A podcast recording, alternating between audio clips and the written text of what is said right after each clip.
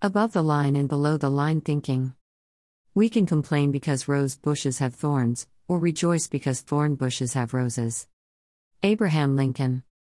Continuing on from a previous blog highlighting the difference between excuses and reasons and making sure you are not the roadblock, we have the concept of above and below the line thinking.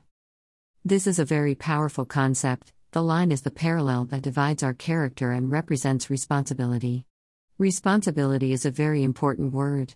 It is a powerful life skill that puts into practice the act of ownership, taking responsibility, and being accountable for your actions.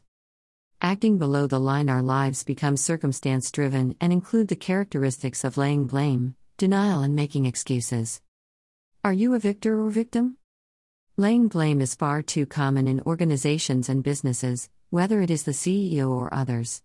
It shows that they are not willing to be accountable responsible for their actions. Excuses don't solve the issues either, nor promote responsibility. They usually cause frustration. With denial, we are committing yet another below the line action I didn't do it. This obviously ineffective response can create certain frustration in others and make us appear unreliable and dishonest. Yes, victims let things happen to them, do not take control, are pessimistic, find reasons why not, and always appear tired and stressed. By choosing to act above the line, we are using responsibility, that is, taking responsibility for your performance and showing you have the ability to be responsible. It is a powerful skill. This can be defined as having the ability to respond, that is, be proactive. With responsibility comes increasing choices and freedoms that we may have never had before.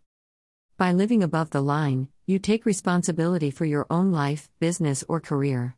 You begin to have greater control because you stop blaming things outside yourself for your current situation. I can remember being in a business where a manager always came up with excuses about poor business performance whilst continuing to deny there was a problem. This was extremely frustrating for me. It began to affect my work performance and emotional state. I was blaming him rather than taking ownership for my performance.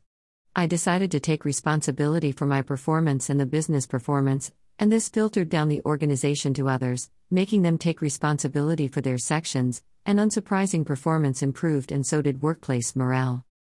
Responsibility is the ability to respond to the events that happen in our lives. When you sit back and accept things that happen to you, you are allowing the circumstances of life to control you rather than taking control of what circumstances come in and out of your life. When you take action, you make life happen for you, not to you.